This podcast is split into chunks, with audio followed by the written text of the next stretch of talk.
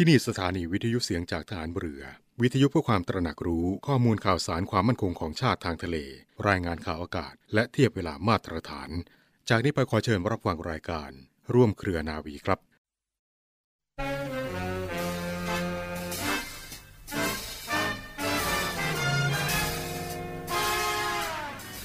ความเจริญนั้นจะเกิดขึ้นได้โดยอาศัยปัจจัยสำคัญประกอบพร้อมกัน 4 อย่าง อย่างที่ 1 ต้องมีคนดี มีปัญญา มีความรับผิดชอบเป็นผู้ประกอบการ อย่างที่สองต้องมีวิทยาการที่ดีเป็นเครื่องใช้ประกอบการ อย่างที่สามผู้ประกอบการต้องมีความวิริยะอุตสาหะ และความเพ่งพินิษอย่างละเอียดรอบคอบในการทำงาน อย่างที่สี่ต้องรู้จักทำงานให้พอเหมาะ พอดี และพอควรแก่งาน และแก่ประโยชน์ที่พึงประสงค์ ปัจจัยแห่งความเจริญดังกล่าวนี้ จะประกอบพร้อมกันขึ้นไม่ได้ หากบุคคลไม่พยายามศึกษาอบรมตนเองด้วยตนเองอยู่เป็นนิด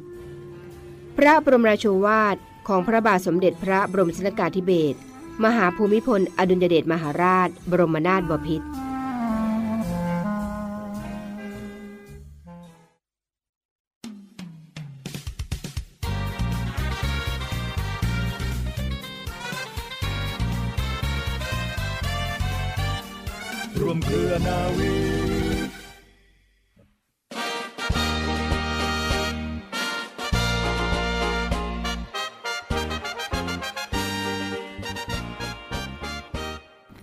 สวัสดีคุณผู้ฟังทุกท่านค่ะ ขอต้อนรับคุณผู้ฟังทุกท่านเข้าสู่รายการร่วมเครือนาวี กับเรื่องราวสาระความรู้และข่าวสารที่นำมาฝากคุณผู้ฟังกันเป็นประจำทุกวัน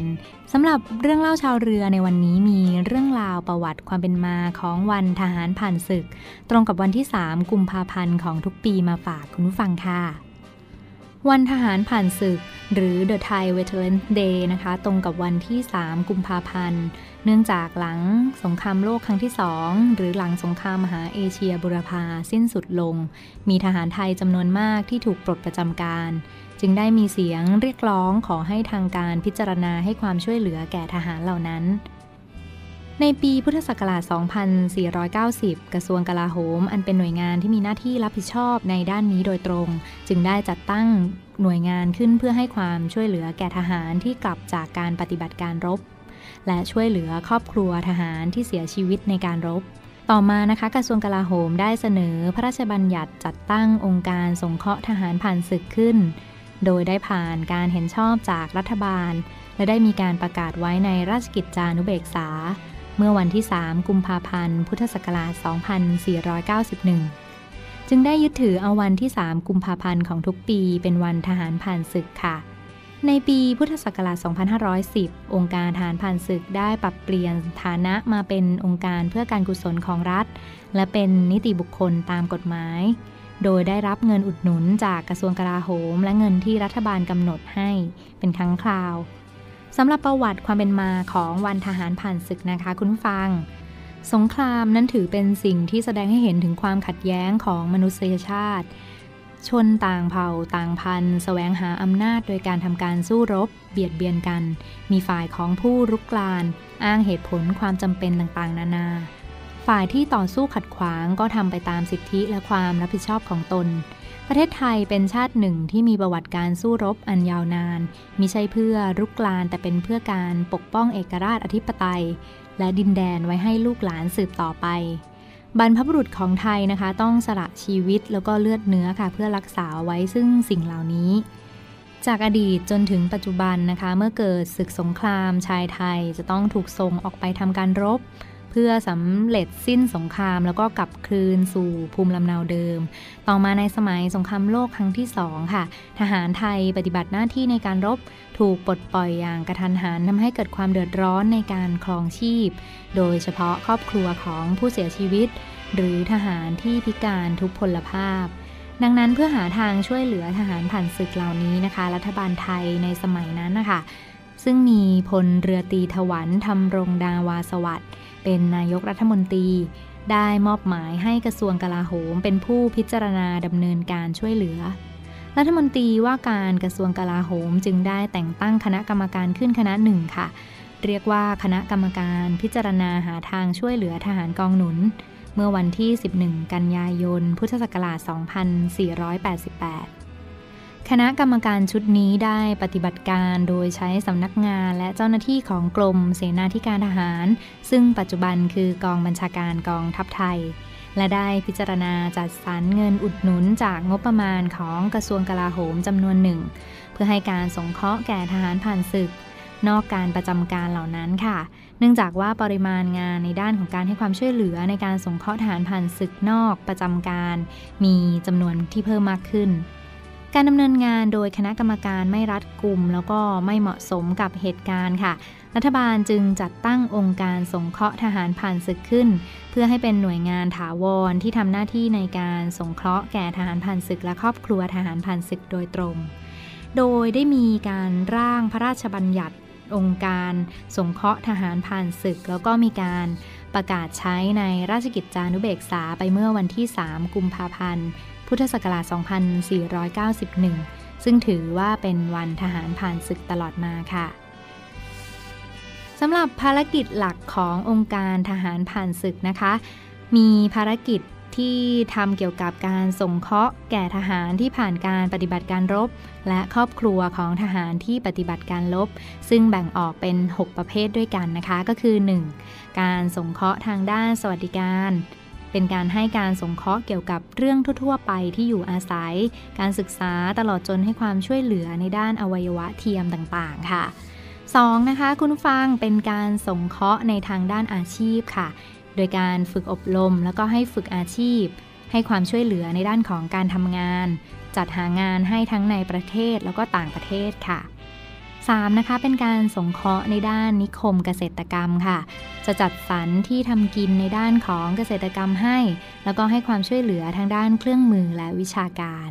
4. นะคะเป็นการสงเคราะห์ทางด้านกองทุนค่ะ โดยการจัดหาเงินทุนให้สมาชิกขององค์การฐานผ่านศึก ได้กู้ยืมไปประกอบอาชีพได้ 5. นะคะเป็นการสงเคราะห์ในด้านของการรักษาพยาบาลให้แก่สมาชิกโดยไม่คิดมูลค่า และ 6. ค่ะ ให้มีการส่งเสริมสิทธิของทหารผ่านศึก โดยการขอสิทธิพิเศษในด้านต่างๆ ให้แก่ทหารผ่านศึก เช่นการขอลดค่าโดยสารเป็นต้นค่ะ มาที่สัญลักษณ์สำคัญในวันทหารผ่านศึกอย่างดอกป๊อปปี้กันบ้างนะคะคุณผู้ฟัง ดอกป๊อปปี้สีแดงนั้นเป็นสัญลักษณ์แทนทหารผ่านศึก ผู้พิทักษ์รักษาประเทศชาติให้มีเอกราชอธิปไตย สีแดงของดอกป๊อปปี้ก็คือเลือดของทหารหาญค่ะ ที่ได้หลั่งชโลมแผ่นดินไว้ด้วยความกล้าหาญเสียสละอันสูงสุด การจัดทำดอกป๊อปปี้เพื่อจำหน่ายในวันทหารผ่านศึกนั้นเกิดจากดำริของท่านผู้หญิงจงกลกิติขจรค่ะ ประธานสโมสร สงเคราะห์ครอบครัวทหารผ่านศึก หรือมูลนิธิสงเคราะห์ครอบครัวทหารผ่านศึกในปัจจุบัน ที่ต้องการจะดำเนินการในการหาทุนมาช่วยเหลือทหารและครอบครัวทหารผ่านศึก ที่กำลังปฏิบัติหน้าที่ในการป้องกันประเทศ จึงได้เลือกเอาดอกป๊อปปี้สีแดง ซึ่งมีประวัติเกี่ยวโยงถึงสมรภูมิฟลานเดอร์ และสมรภูมิเบลเยียม แล้วก็เนเธอร์แลนด์ระหว่างสัมพันธมิตร และเยอรมันในสงครามโลกครั้งที่1นะคะ โดยสงครามโลกในครั้งนั้นค่ะทหารพันธมิตรได้รับบาดเจ็บ และเสียชีวิตจากสมรภูมินี้มากที่สุด จอมพลเอิร์ลออฟเฮกค่ะ ผู้บัญชาการรบที่นั่นก็ได้เห็นปรากฏการณ์ธรรมชาติที่น่าพิศวง เกิดขึ้นณสมรภูมิดังกล่าว ในบริเวณหลุมฝังศพของทหาร โดยมีดอกป๊อปปี้ป่าค่ะ ขึ้นอยู่ดาษดาทั่วไปทำให้เกิดเป็นลานสีแดงฉานสวยงาม ตั้งแต่นั้นมานะคะ ดอกป๊อปปี้จึงกลายมาเป็นดอกไม้อนุสรณ์แห่งวีรกรรมของทหารผ่านศึก เตือนให้ระลึกถึงเลือดสีแดงของทหารที่ได้เสียสละชโลมแผ่นดินเอาไว้เพื่อประเทศชาติค่ะ ค่ะและนี่ก็คือเรื่องราวประวัติความเป็นมาของวันทหารผ่านศึก ตรงกับวันที่ 3 กุมภาพันธ์ของทุกปีที่ทางรายการนำมาฝากคุณผู้ฟังค่ะ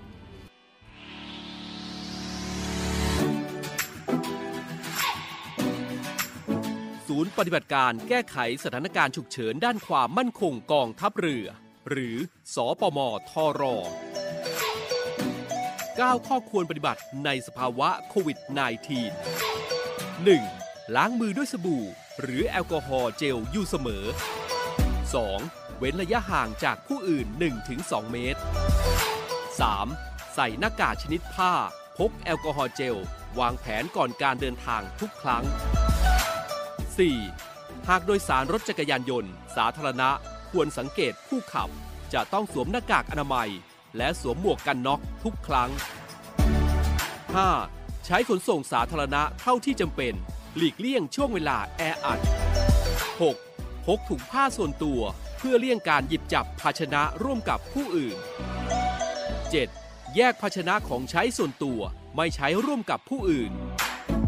8. อยู่บ้านเพื่อหยุดเชื้อ ออกจากบ้านเมื่อจำเป็น 9. เมื่อถึงบ้านให้ล้างมืออาบน้ำและเปลี่ยนเสื้อผ้าทันที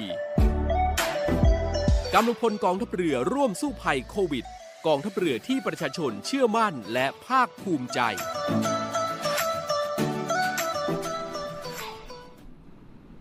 คุณฟังกลับเข้าสู่ช่วงนี้ของร่วมเครือนาวีนะรับฟังผ่านทางสถานีวิทยุเสียงจากทหารเรือ สทร 15 สถานี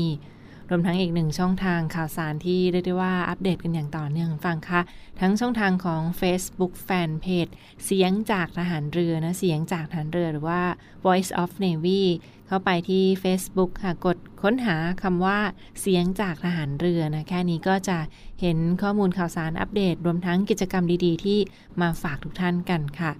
มาที่เรื่องราวข่าวสารในวันนี้ค่ะเรื่องราวของโควิด -19 และน้อมรำลึกในพระมหากรุณาธิคุณ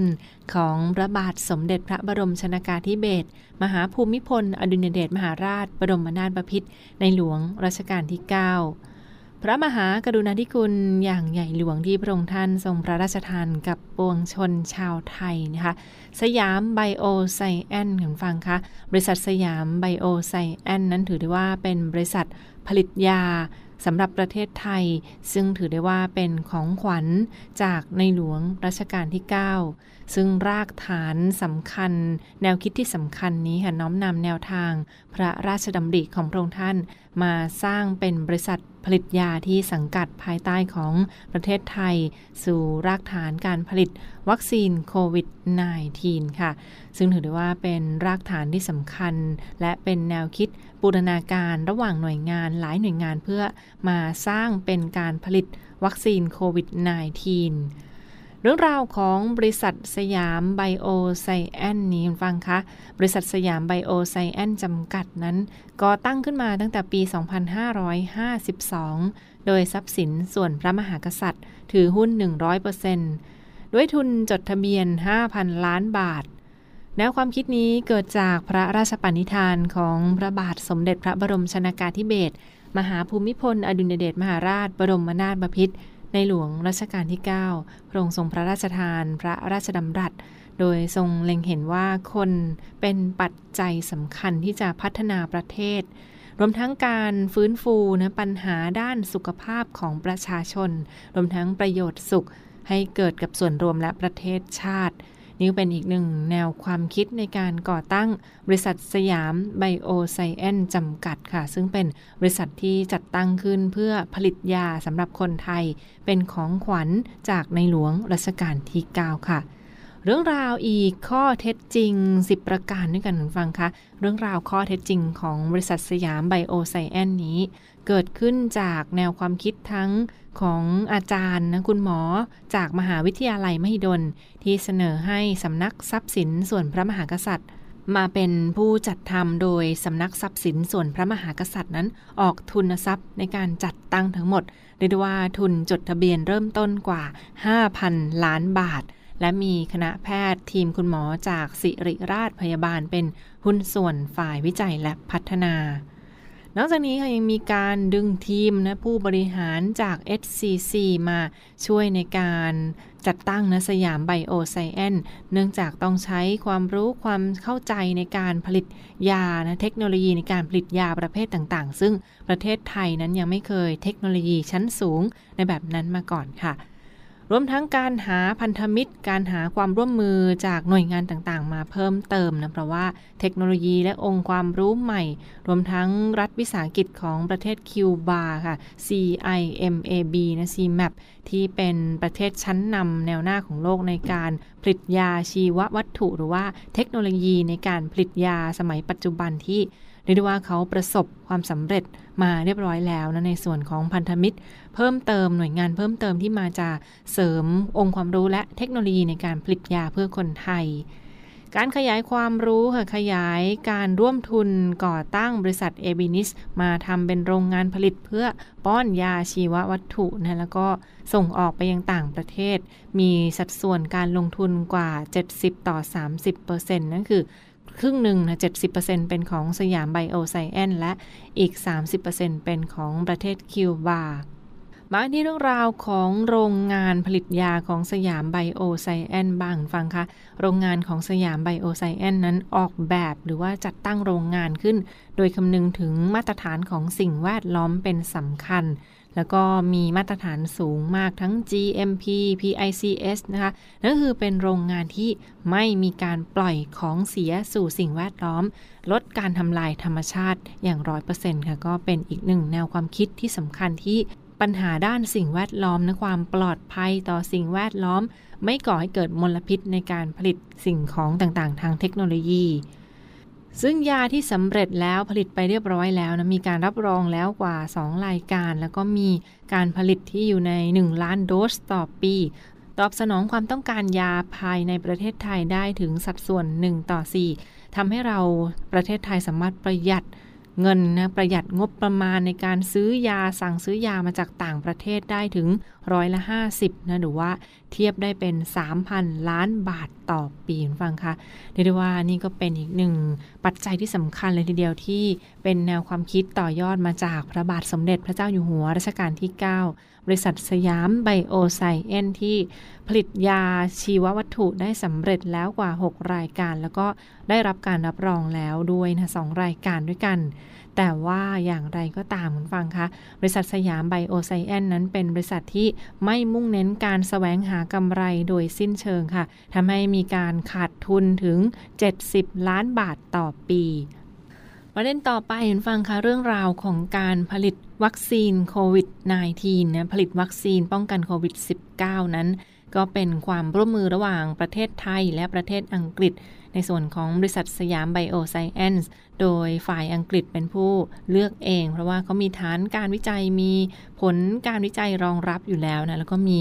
การสนับสนุนโดยองค์การอนามัยโลกอยู่แล้วค่ะ และปัจจัยสำคัญในการเลือกโรงงานของบริษัทสยามไบโอไซแอนซ์นะคะก็เลือกโรงงานที่ทันสมัยที่สุด และมีความพร้อมในการผลิตสูงสุดค่ะ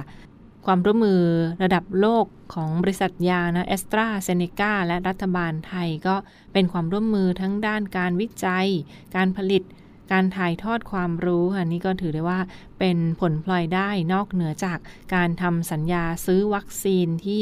จะทำให้คนไทยเข้าถึงยาที่สามารถผลิตได้เองภายในประเทศ แล้วก็ราคาถูกประหยัดค่าใช้จ่ายในการจัดซื้อจัดหาจากต่างประเทศอีกด้วยค่ะ นี่ก็เป็นอีกหนึ่งเรื่องราวที่เรียกได้ว่านับเป็นบุญของคนไทยและนับเป็นของขวัญจากในหลวงรัชกาลที่9ค่ะที่พระองค์ได้ทรงมีแนวทางพระราชดำริในการจัดตั้งบริษัทผลิตยา สยามไบโอไซเอนเพื่อใช้ในประเทศไทยค่ะ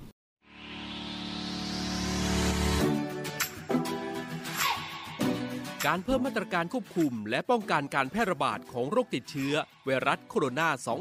2019 หรือโควิด -19 ระลอกใหม่ ในพื้นที่รับผิดชอบของกองทัพเรือ โดยให้หน่วยต่างๆดำเนินการตั้งแต่วันนี้เป็นต้นไป ดังนี้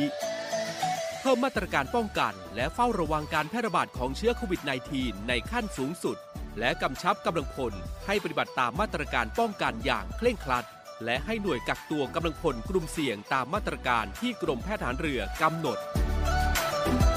การผ่านเข้าออกอาคารสถานที่ทำงาน ให้มีการตรวจคัดกรองโดยเข้มงวด และให้กำลังพลทุกนายสวมหน้ากากอนามัย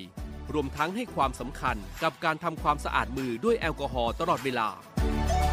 ให้กำลังพลตรวจสอบอาการของตนเอง และบุคคลในครอบครัวอยู่เสมอ หากพบว่ามีอาการผิดปกติ และเข้าข่ายมีอาการติดเชื้อ ให้รายงานหน่วยต้นสังกัด และแจ้งแพทย์เพื่อทำการสอบสวนโรคทันทีตามพื้นที่กองทัพเรือ จัดแบ่งกำลังพลปฏิบัติงานเป็นชุด โดยให้ปฏิบัติงานที่หน่วยและที่บ้าน และทำการสลับชุดเข้ามาปฏิบัติงานในหน่วย มีวงรอบการทำงาน และจำนวนผู้ปฏิบัติงานตามความเหมาะสม โดยให้อยู่ในดุลพินิษของผู้บังคับหน่วยที่จะไม่ให้มีผลกระทบกับการปฏิบัติงานของหน่วยในภาพรวม หน่วยที่มีกำหนดการจัดการศึกษาหรืออบรม ให้พิจารณาเลื่อนกำหนดเวลาการจัด หรือพิจารณาให้มีการจัดการศึกษาอบรมทางไกลผ่านระบบวิดิทัศน์หน่วยที่มีกำหนดการจัดการประชุมสัมมนาตามโครงการศึกษาอบรม ประชุม และสัมมนาของหน่วยต่างๆ ในประเทศ ประจำปีงบประมาณ 2564 ขอให้เลื่อนกำหนดเวลาการจัดออกไป จนกว่าสถานการณ์จะคลี่คลาย การจัดการประชุมภายในกองทัพเรือ ให้พิจารณาจัดในรูปแบบการประชุมทางไกลผ่านระบบวิดิทัศน์ หรือพิจารณาจัดที่นั่งให้ห่างกัน ในระยะ 1-1.5 เมตรสำหรับการบริการอาหารและเครื่องดื่ม ให้แจกจ่ายเป็นอาหารกล่อง งดการจัดกิจกรรมที่มีการรวมกลุ่ม เช่น งานเลี้ยงสังสรรค์ หรือการแข่งขันกีฬาเป็นต้น หน่วยที่มีการให้บริการขนส่งด้วยรถยนต์โดยสาร หรือการให้บริการตลาด ต้องกำหนดให้ผู้ให้บริการ และผู้รับบริการสวมหน้ากากอนามัย รักษาระยะห่างกำหนดจุดคัดกรอง และจัดให้มีการชำระล้างตามมาตรการป้องกัน ให้ดำเนินการฆ่าเชื้อทำความสะอาดสถานที่ โดยเฉพาะบริเวณที่มีคนผ่านใช้บริการหนาแน่น เช่น ห้องสุขา ห้องประชุมเป็นต้น พลังสามัคคี พลังราชนาวี เพื่อเป็นกองทัพเรือที่ประชาชนเชื่อมั่นและภาคภูมิใจ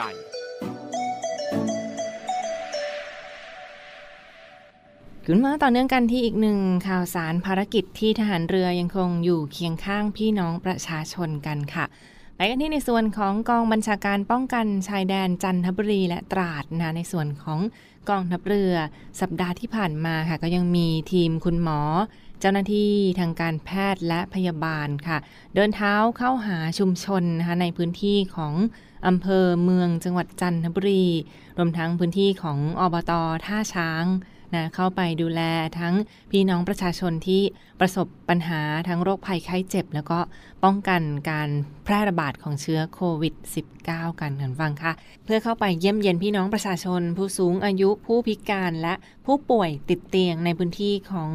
อำเภอเมืองจังหวัดจันทบุรีกันค่ะ เป็นอบตท่าช้างนะคะซึ่งเรียกได้ว่าอยู่ใกล้เคียงกับหน่วยที่ตั้งของกองบัญชาการป้องกันชายแดนจันทบุรีและตราดกองทัพเรือ ที่ผ่านมาเขามีการจัดกำลังพลทีมคุณหมอเจ้าหน้าที่ทางการแพทย์ เจ้าหน้าที่สาธารณสุขค่ะ รวมทั้งเจ้าหน้าที่ของอบตเข้าไปดูแลพี่น้องประชาชนในพื้นที่ ไม่ว่าจะเป็นกลุ่มผู้สูงอายุ ผู้พิการและผู้ป่วยติดเตียงที่บริเวณจังหวัดจันทบุรีค่ะ ซึ่งบรรยากาศที่ผ่านมานะมีทั้งมาตรการดูแลการป้องกันเชื้อไวรัสโคโรนา 2019 หรือเชื้อโควิด -19 นะมีเจ้าหน้าที่เข้าไปดูแลกันอย่างใกล้ชิด ทั้งการตรวจวัดอุณหภูมินะคะการรักษาพยาบาลในเบื้องต้นค่ะ การเข้าไปให้บริการทางการแพทย์ มีการมอบผ้าห่มกันหนาวนะมีการแจกของใช้ ข้าวสารอาหารแห้งค่ะเครื่องใช้อุปโภคบริโภคต่างเหล่านี้ ให้กับพี่น้องประชาชนในพื้นที่ แล้วก็มีการแจกหน้ากากอนามัย มีการให้ความรู้เกี่ยวกับการป้องกันการติดโควิด -19 นะแล้วก็ เป็นขวัญและกำลังใจบรรเทาความเดือดร้อนในสถานการณ์การแพร่ระบาดของเชื้อโควิด -19 ในระลอกปัจจุบันที่ในส่วนของกองบัญชาการป้องกันชายแดนจันทบุรีและตราดกองทัพเรือค่ะ ได้จัดเป็นทีมคุณหมอ ทีมเจ้าหน้าที่ทางการแพทย์นะคุณหมอและพยาบาล และเจ้าหน้าที่ของอบตท่าช้างอำเภอเมืองจังหวัดจันทบุรีเข้าไป เยี่ยมเยียนพี่น้องประชาชน กลุ่มผู้สูงอายุ ผู้พิการและผู้ป่วยติดเตียงในพื้นที่ของ จังหวัดจันทบุรีเมื่อสัปดาห์ที่ผ่านมาค่ะเรียกได้ว่านี่ก็เป็นอีกหนึ่งเรื่องราวที่ทหารเรือยังคงดูแลพี่น้องประชาชนกันอย่างใกล้ชิดนะสำหรับอยู่ใกล้กับหน่วยที่ตั้งของกองทัพเรือที่กองทัพเรือที่ประชาชนเชื่อมั่นและภาคภูมิใจ ซึ่งถ้ามีเหตุด่วนเหตุร้ายใด ๆ หรือว่าต้องการแจ้งเรื่องราวใด ๆ กันฟังคะยังสามารถโทรเข้าไปได้โดยตรงเช่นเดียวกันที่สายด่วนกองทัพเรือโทร1696 สายด่วนกองทัพเรือโทร96 ได้ตลอด 24 ชั่วโมงค่ะสำหรับนี้ทางรายการร่วมเครือนาวีนะขอขอบคุณที่ติดตามรับฟังและพบกันได้ใหม่ในทุกวัน เวลาประมาณ 12 นาฬิกาเป็นต้นไป วันนี้เวลาหมดลงแล้วลาไปก่อน สวัสดีค่ะ